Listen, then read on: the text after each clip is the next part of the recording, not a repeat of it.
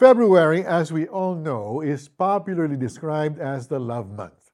Kaya we prepared a series para lalo kayong mapakilig sa tunay na ibig sabihin ng pag-ibig. Welcome to our series, Love in Action.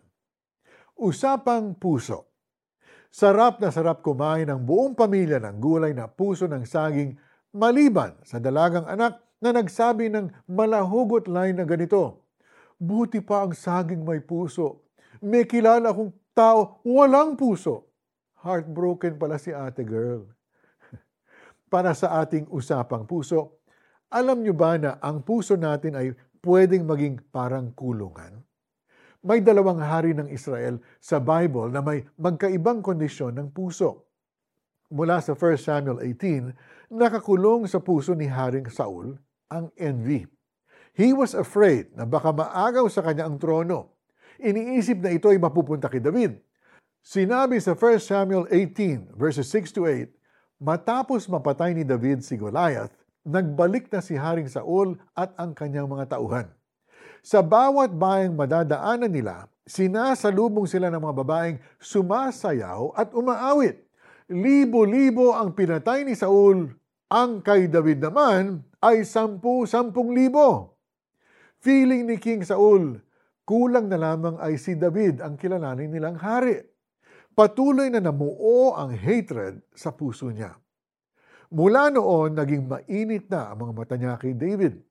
Sa katunayan, ilang beses din niyang pinagtangka ang patayin si David. He showed that his heart was for the praise of man and not God. Kamusta naman ang puso ni David? Kahit naging popular si David sa mga tao, mga sundalo at servants ng hari, he remained humble. He put his heart in the right place. Kahit pa nakatanggap siya ng mga papuri sa mga tao, ay mas binigyang halaga ni David kung ano ang tingin ng Diyos sa kanya. He loved the Lord, making him known as a man after God's heart. Saul didn't have the right or close relationship with the Lord, but David did. Ikaw, kapatid, are you willing to give your heart to God? Let's pray. Loving God, take good care of my heart, I pray. Cleanse my heart from all unrighteousness and make it right. In Jesus' name I pray. Amen. Kaibigan, surrender your life to God and ask Him to give you a pure and clean heart. Listen to the song, A Pure Heart and make it your prayer to God. Nais mo sa akin isang pusong tapat. Puspusin mo ako ng dunong mong wagas. Awit 51, verse 6.